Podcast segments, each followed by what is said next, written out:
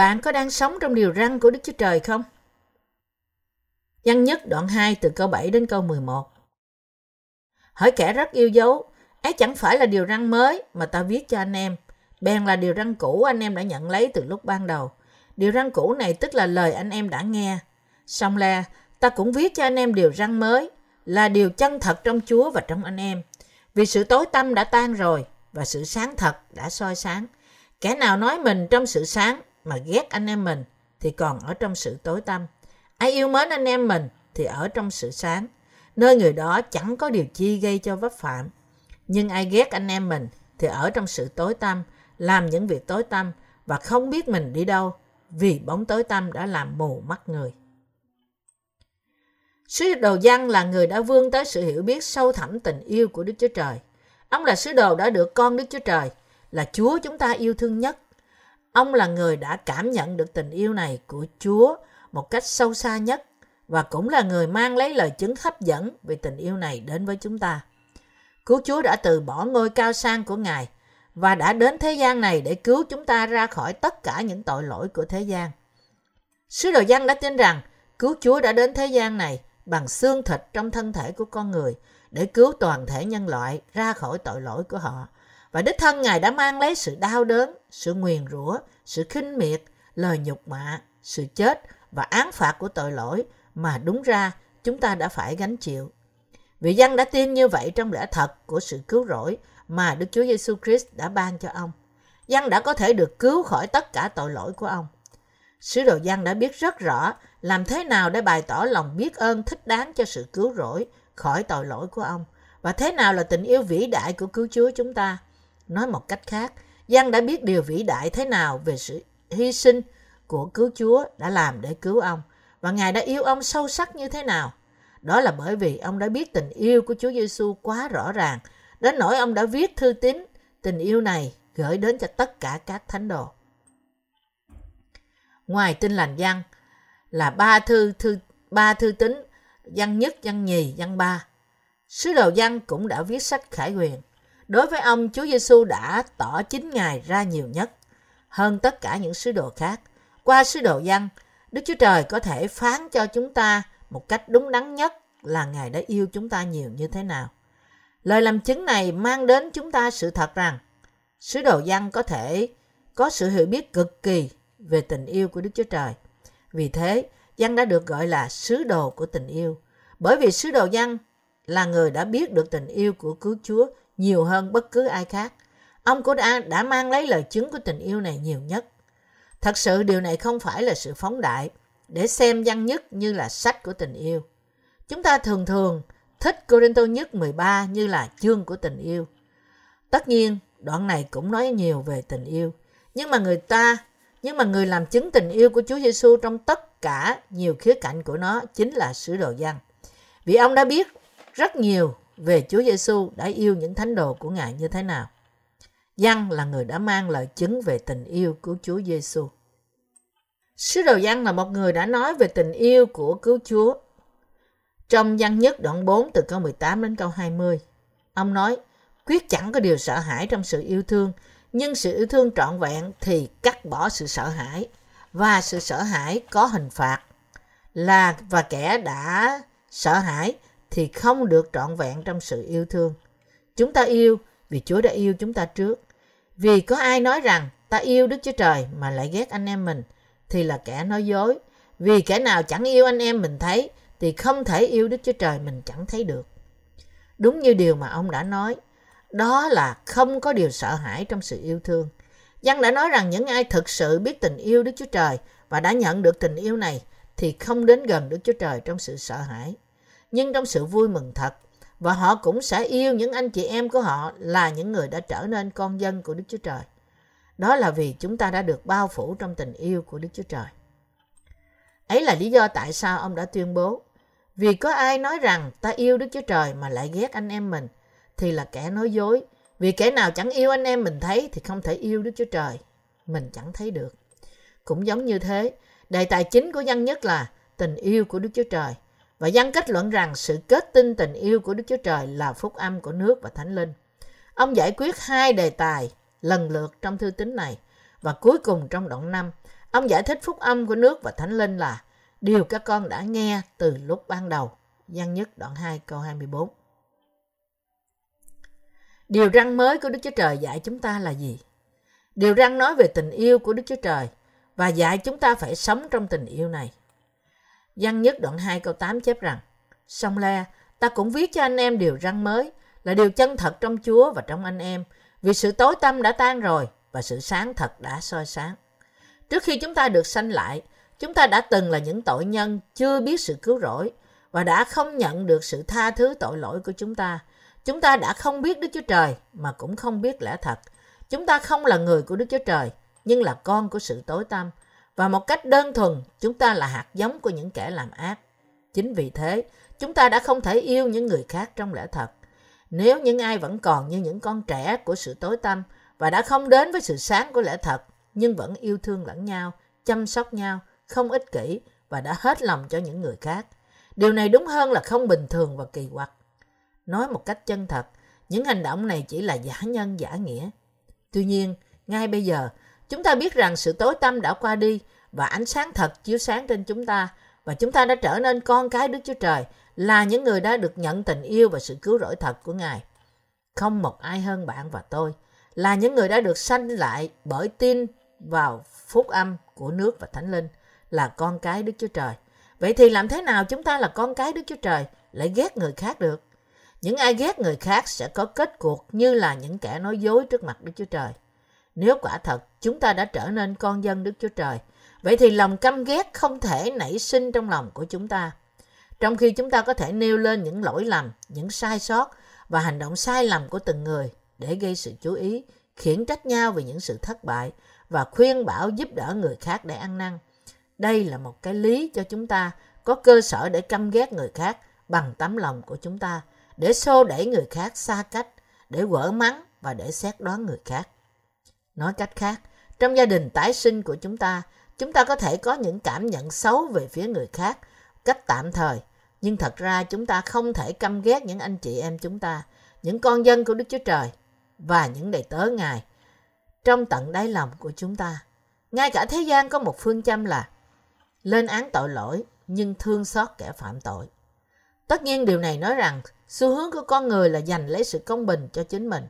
Thật ra tòa án là nơi duy nhất hợp pháp để xét xử tội phạm thế tục.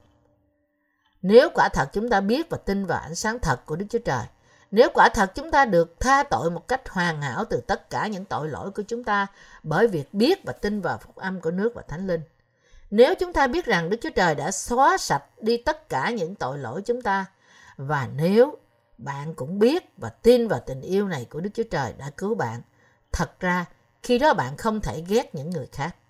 Vì thế, nếu bất cứ ai có lòng ghét anh chị em mình, thì người ấy là một kẻ nói dối trước mặt Đức Chúa Trời. Ngay cả trước khi chúng ta được sanh lại, Đức Chúa Trời đã ban cho chúng ta điều răn để yêu. Đức Chúa Trời đã răn bảo chúng ta không được làm những điều ác, nhưng thực hiện những hành động đoan chính. Theo những điều răn của Ngài, chúng ta phải làm những việc này trước mặt Ngài và loài người. Đó là chúng ta phải vâng phục điều mà Ngài đã răn bảo chúng ta để làm.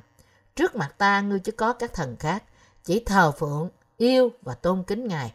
Hiếu kính cha mẹ, ngươi chớ giết người, chớ phạm tội tà dâm, chớ trộm cướp, hay là nói chứng dối cho kẻ lân cận mình.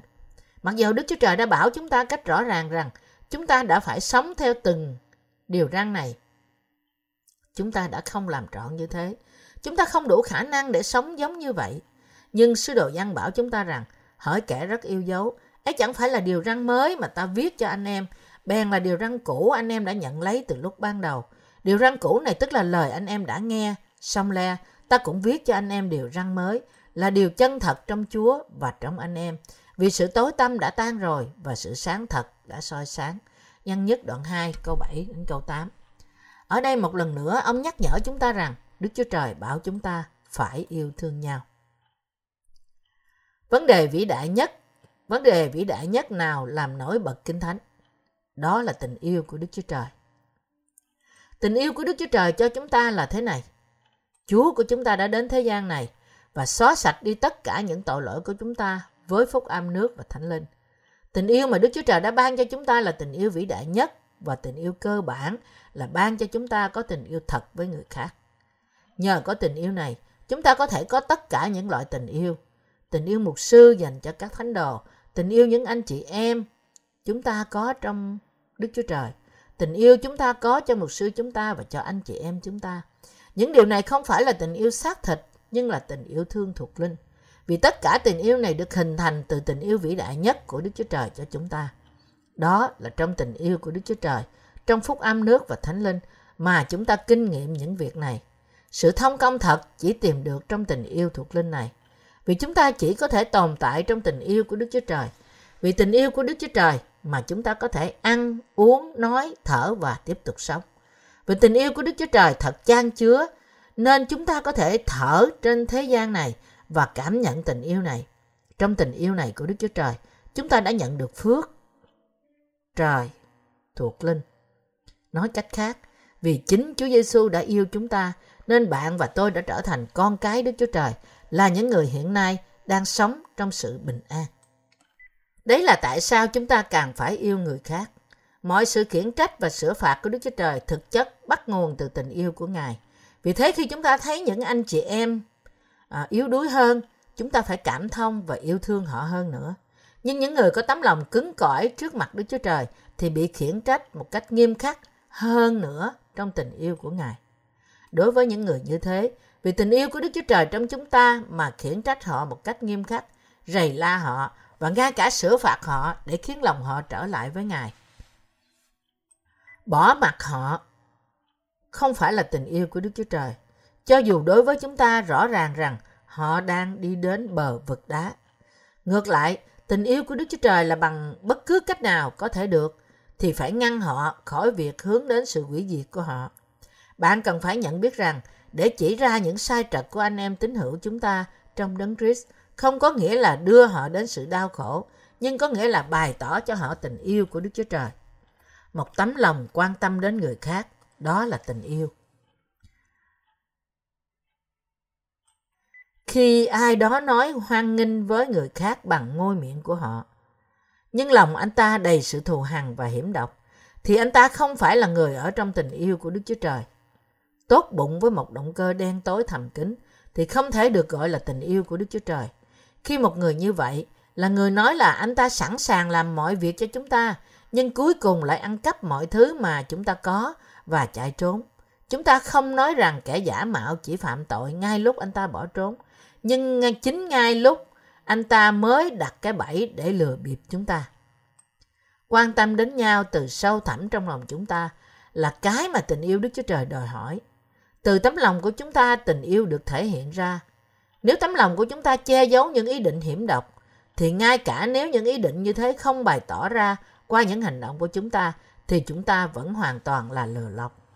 Chúa đã phán, nhưng Đức Chúa Trời đã sắp đặt thân người để chi thể nào thiếu thốn thì được quý trọng hơn, hầu cho trong thân không có sự phân rẽ, mà các chi thể đều đồng lo tưởng đến nhau. Cô-rinh-tô nhất đoạn 12 câu 24-25. Điều này có nghĩa rằng Ngài đã đặt để những tín đồ yếu đuối là những người không thể sống ngoài tình yêu của Ngài như là những tín đồ quý báu hơn của hội thánh Ngài. Chúng ta phải quan tâm đến mọi người của Đức Chúa Trời và chúng ta phải cầu nguyện cho mọi người chưa được tái sanh. Chúng ta phải cầu nguyện cho hội thánh, thân thể của Đấng Christ, cho anh chị em của chúng ta, cho những đầy tớ của Đức Chúa Trời. Mọi sự cầu nguyện này là từ tình yêu của Đức Chúa Trời. Đây là bởi vì chúng ta muốn mỗi tín đồ được thịnh vượng trong tình yêu của Đức Chúa Trời. Chúng ta cầu nguyện những điều này là vì khi những tín đồ tăng trưởng về cả thuộc linh lẫn thuộc thể, thì đó cũng là một ơn phước cho chúng ta, những đầy tớ của Đức Chúa Trời.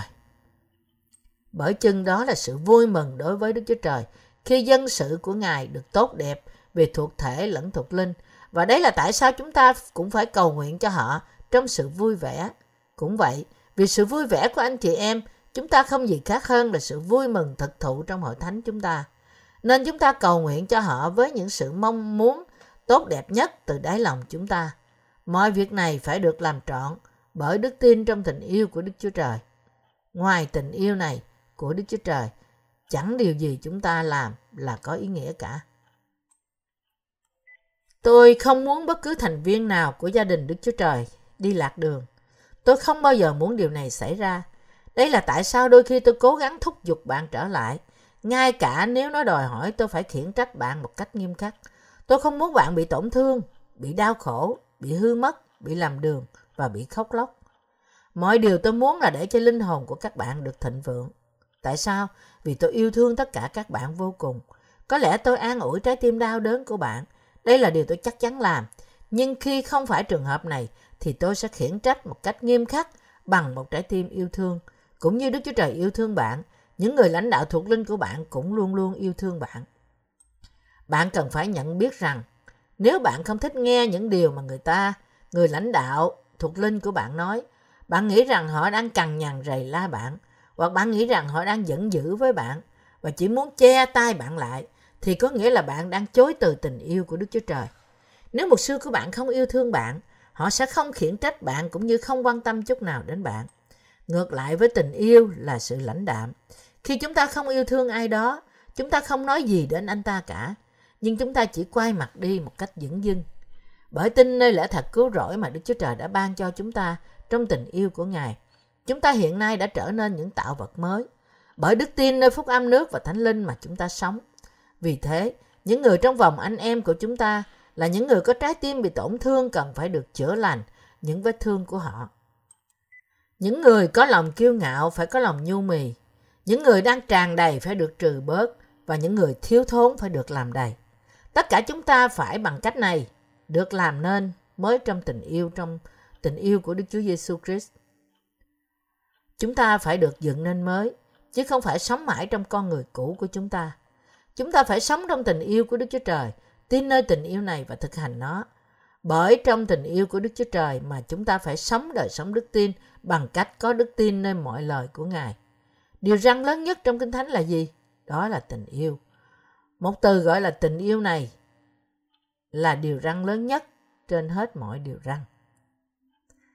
Tình yêu của Đức Chúa Trời cho chúng ta thật mạnh mẽ đến nỗi không gì có thể chia rẽ chúng ta khỏi tình yêu của Ngài như Kinh Thánh chép. Vì ái tình mạnh hơn sự chết, lòng ghen tuông dữ như âm phủ. Nhã ca đoạn 8 câu 6. Đã có người, khi những người Ngài yêu bị Satan cám dỗ và đối diện với sự chết, đã bày tỏ tình yêu của Ngài cho họ bằng cách bỏ đi chính sự sống của Ngài. Người này không ai khác hơn là Chúa Giêsu. Chúa Giêsu đã yêu thương chúng ta. Những kẻ do bị Satan cám dỗ đã rơi vào trong sự cám dỗ, đã bị khốn khổ và chết mất. Nhưng để cứu chúng ta, những người đã từng chơi vơi trên bờ vực, Chúa Giêsu đã không ngại đối diện với sự chết của thân thể Ngài. Đây chính là tình yêu mà Đức Chúa Trời đã ban cho chúng ta. Không có gì khác hơn ngoài tình yêu vô điều kiện mà Đức Chúa Trời đã ban cho cha chúng ta. Tình yêu mà bởi đó Ngài đã hy sinh mạng sống của Ngài để cứu chúng ta. Đó là tình yêu thật. Những người đã trở thành người công chính bởi tin nơi ánh sáng của lẽ thật có thể nào tiếp tục ở và sống trong sự tối tăm không? Không, họ không thể.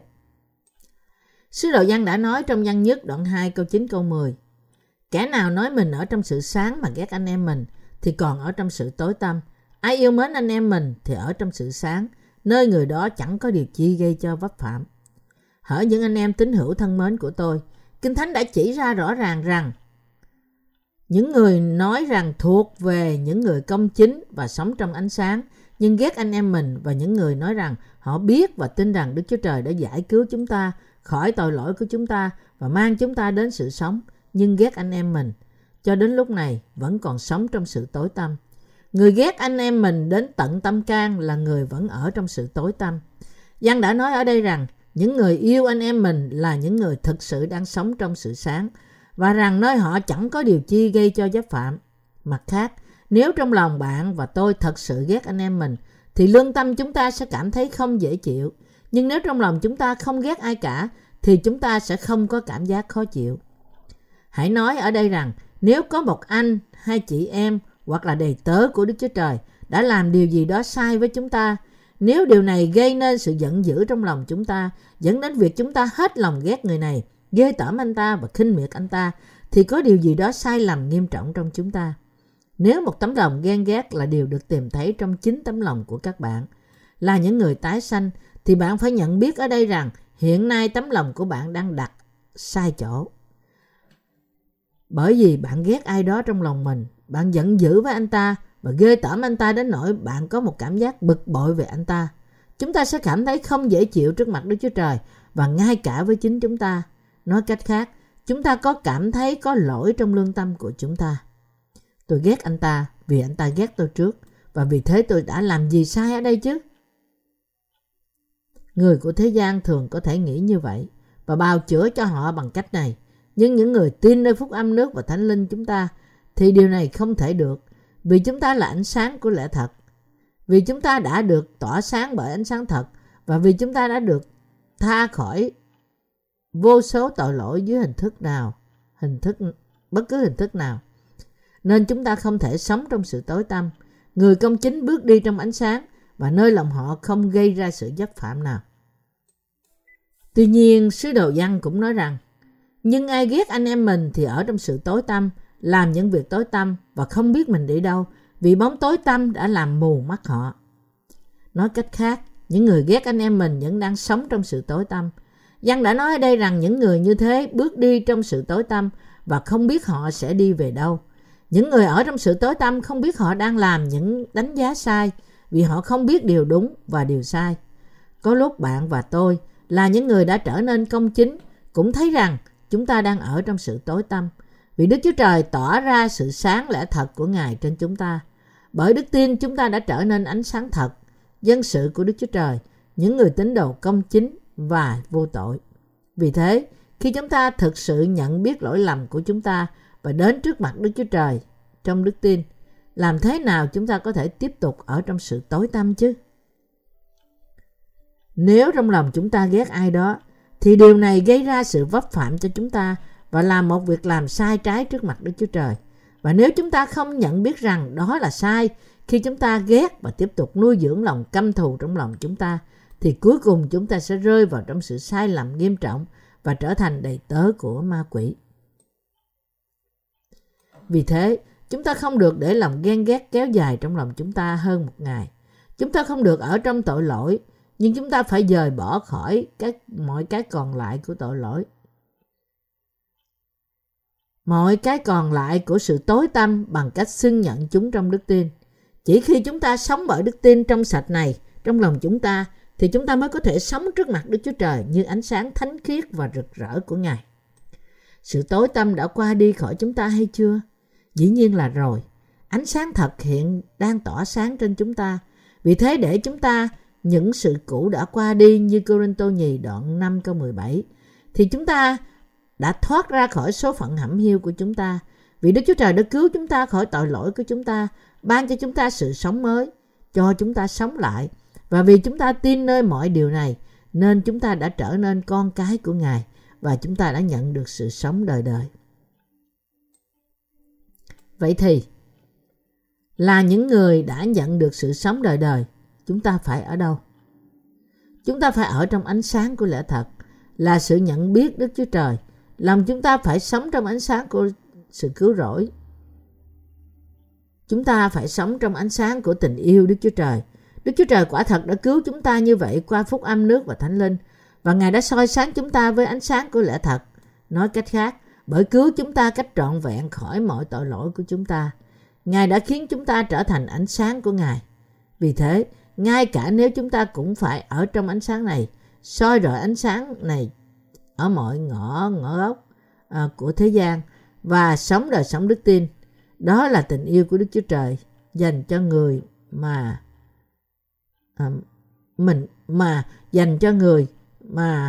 chúng ta. Đó là tình yêu của Đức Chúa Trời mà Ngài nói với chúng ta qua sứ đồ Giăng. Khi sứ đồ Giăng nói, hỡi con cái bé mọn ta, ta viết cho các con những điều này, hầu cho các con khỏi phạm tội. Điều ông muốn truyền đạt đến chúng ta là chúng ta không phạm phải nguyên tội, là không tin nơi phúc âm nước của Thánh Linh. Phân đoạn này thích hợp cách cá nhân đối với mọi Cơ Đốc nhân. Những người nói rằng họ ở trong Cơ Đốc giáo, nhưng không tin nơi phúc âm nước và Thánh Linh, chưa tìm thấy ánh sáng thật của sự cứu rỗi.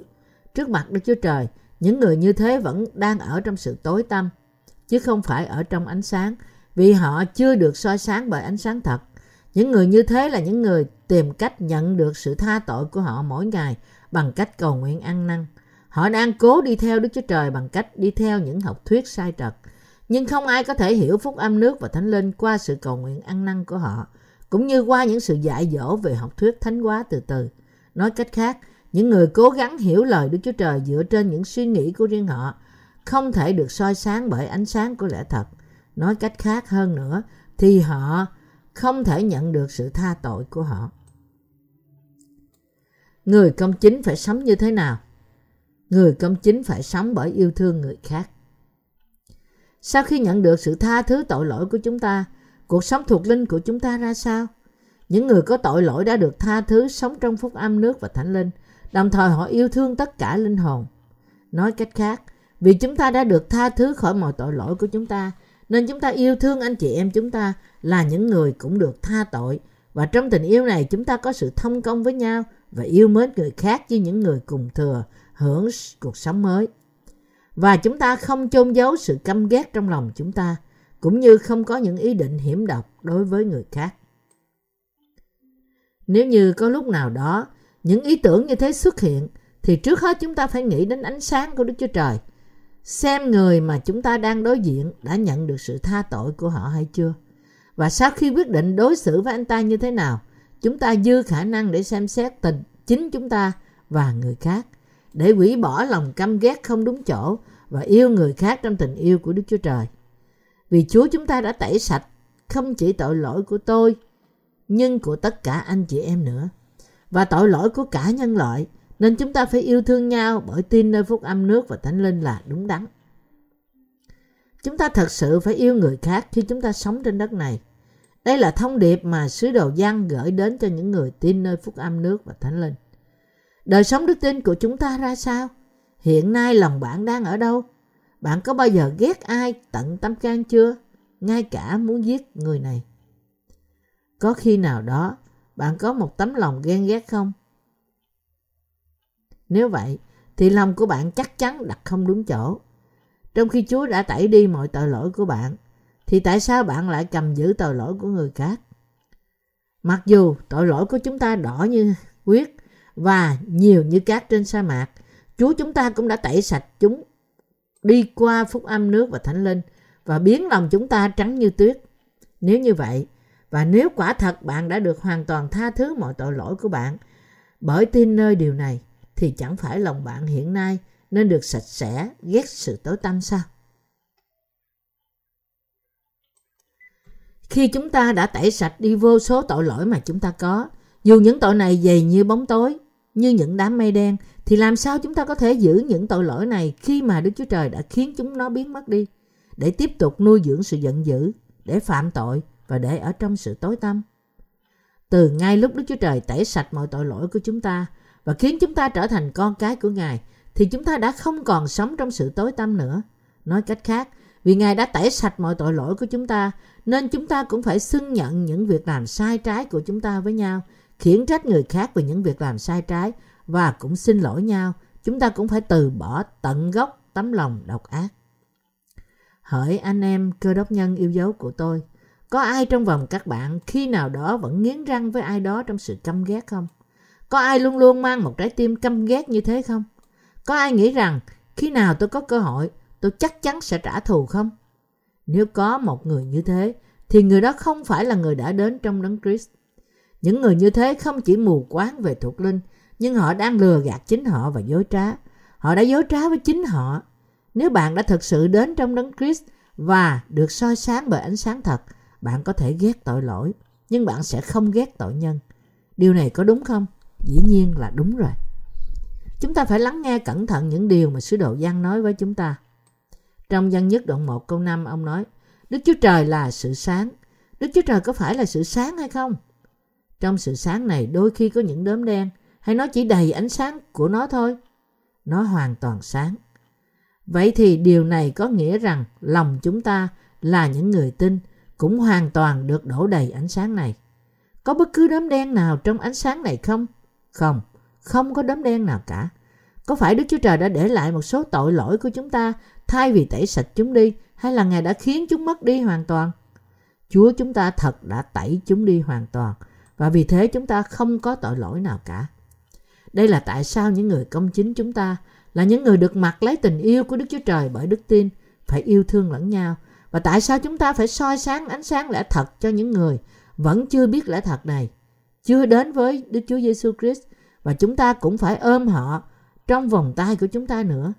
Ít nhất trong vòng chúng ta, những người đã nhận được sự tha tội, chúng ta phải luôn luôn nhớ rằng những anh em tín hữu của chúng ta là dòng giống của chúng ta, gia đình của chúng ta, người của chúng ta, anh chị em của chúng ta. Những ý nghĩ như thế, đức tin như thế và những tấm lòng như thế phải luôn luôn đi cùng với chúng ta trong cuộc sống. Có một lần Chúa Giêsu đã hỏi những người ngồi chung quanh Ngài rằng: ai là mẹ ta? Hay ai là anh em ta?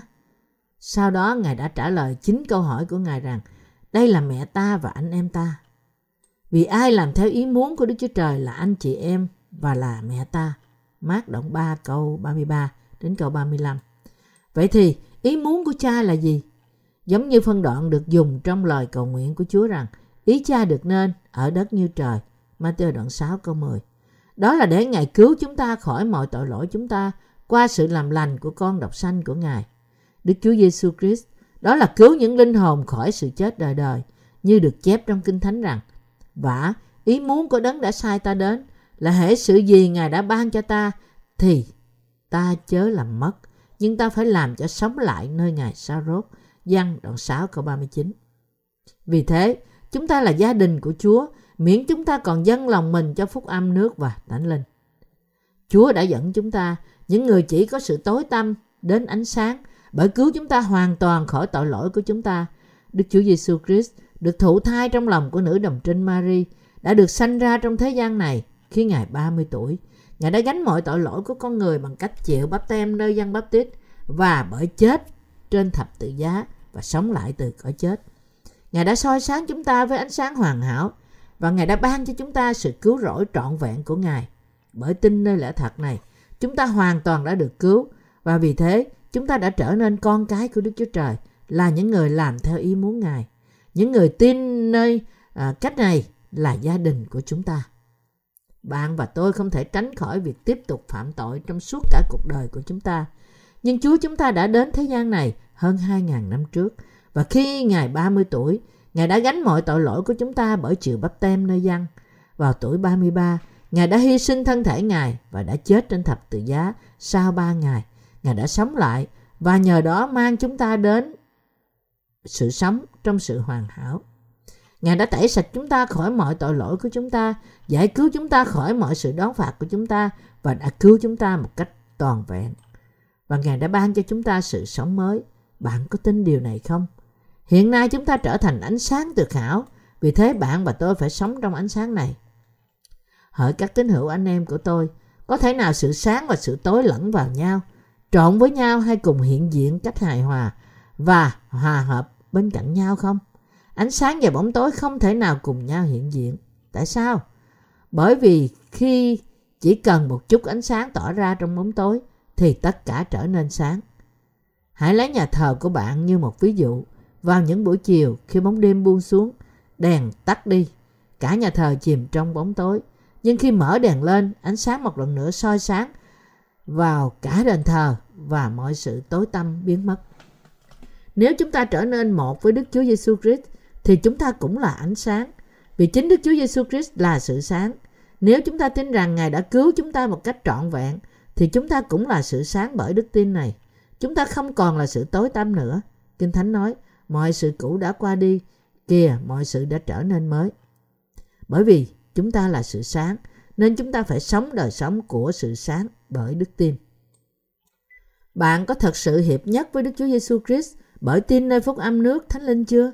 Nếu thế thì bạn là sự sáng hay sự tối tăm? Bạn là sự sáng. Sự sáng vẫn là sự sáng, ngay cả cho dù bạn có thể bất toàn trong những việc làm của bạn. Nếu bạn giữ một mối ác cảm với một tín đồ anh em và sau đó bạn nhận biết rằng bạn đã phạm tội trước mặt Đức Chúa Trời như một con cái của sự sáng, thì sự sáng hầu như bị chôn trong bóng tối sẽ soi rạng, thậm chí sáng hơn nữa. Khi Đức Chúa Trời đã bỏ đi mọi tội lỗi của chúng ta thì chúng ta cần gì phải vẫn bám lấy nó nữa chứ? Khi Chúa Giêsu gánh mọi tội lỗi của thế gian bởi chịu báp tem và hoàn thành sự cứu rỗi của Ngài bởi mang mọi sự đón phạt của chúng ta trên thập tự giá, thì làm sao chúng ta là những anh chị em của đức tin và là những đầy tớ của Đức Chúa Trời có thể mang mối ác cảm với nhau vì những việc làm sai nhỏ nhất và nghiến răng chúng ta vì chúng chứ? Làm sao chúng ta có thể có loại đức tin tối tăm này cùng với chúng ta chứ? Khi những sự tối tăm như thế thăm viếng chúng ta phải ngay lập tức xưng nhận rằng chúng ta có sự tối tăm này, thừa nhận những việc làm sai của chúng ta với Đức Chúa Trời ở trong sự sáng và nhìn vào việc Đức Chúa Giêsu Christ đã gánh ngay cả những tội lỗi này cho chúng ta khi Ngài chịu báp têm tại sông Giô-đanh và suy gẫm về lẽ thật này. Bởi vì Chúa Giêsu đã mang mọi tội lỗi của chúng ta đến thập tự giá để chịu đóng đinh và nhờ đó đã làm trọn mọi sự công chính của Đức Chúa Trời. Nên chúng ta có thể luôn luôn ở trong sự sáng hoàn hảo. Lòng chúng ta được soi sáng khi chúng ta suy gẫm lại lẽ thật mà Chúa Giêsu đã cứu chúng ta một cách trọn vẹn bởi tiếp nhận mọi tội lỗi của chúng ta qua báp têm của Ngài, mang tất cả những tội lỗi đó và mang mọi sự đón phạt thay cho chúng ta. Chúng ta phải cảm tạ Đức Chúa Trời với đức tin của chúng ta vì đã khiến cho chúng ta được sống đời đời, sống một đời sống có thể tha thứ lẫn nhau một lần nữa, yêu mến người khác trong lòng chúng ta và yêu thương nhau. Đây là đời sống ánh sáng mà sứ đồ Giăng đang nói đến. Vì con người chúng ta là bất toàn, thiếu sót, chúng ta dễ dàng làm sai với nhau. Nhưng nếu chúng ta không thể tha thứ điều này và ngược lại biến những lỗi lầm như thế trong những sự khuyết điểm để lặp đi lặp lại và lúc nào cũng nuôi dưỡng lòng căm ghét nhau, thì điều này không thể là đời sống đức tin đúng đắn. Nếu có khi nào đó lòng bạn giống như vậy, thì hãy nghĩ về Đức Chúa Trời đã tẩy sạch mọi tội lỗi của bạn như thế nào. Ngài đã cứu bạn khỏi tội lỗi của bạn ra sao, ngay cả nếu có những việc làm sai trái mà chúng ta đã phạm với nhau. Khi Chúa đã tẩy sạch những tội lỗi đó đi rồi, thì làm sao chúng ta có thể đoán xét người khác? Nếu lòng bạn bị tổn thương, thì điều mà bạn phải làm là nói như thế và giải thích tại sao. Sau đó người khác có thể thừa nhận việc làm sai của anh ta và xin lỗi. Như vậy, trong tình yêu của Chúa chúng ta, trong ánh sáng của Ngài, chúng ta giải hòa với nhau và sống trong hòa thuận. Tất cả chúng ta phải biết lẽ thật của nước và Thánh Linh là lẽ thật khiến chúng ta có thể được tái sanh. Tôi cảm tạ Chúa vì đã cho phép tôi biết lẽ thật này. Những người vẫn chưa biết lẽ thật của phúc âm nước và Thánh Linh phải nghe và học từ những người đã biết và nhờ đó đến trong ánh sáng của lẽ thật. Một điều mà tôi muốn nói cách rõ ràng ở đây là con người thì là con người.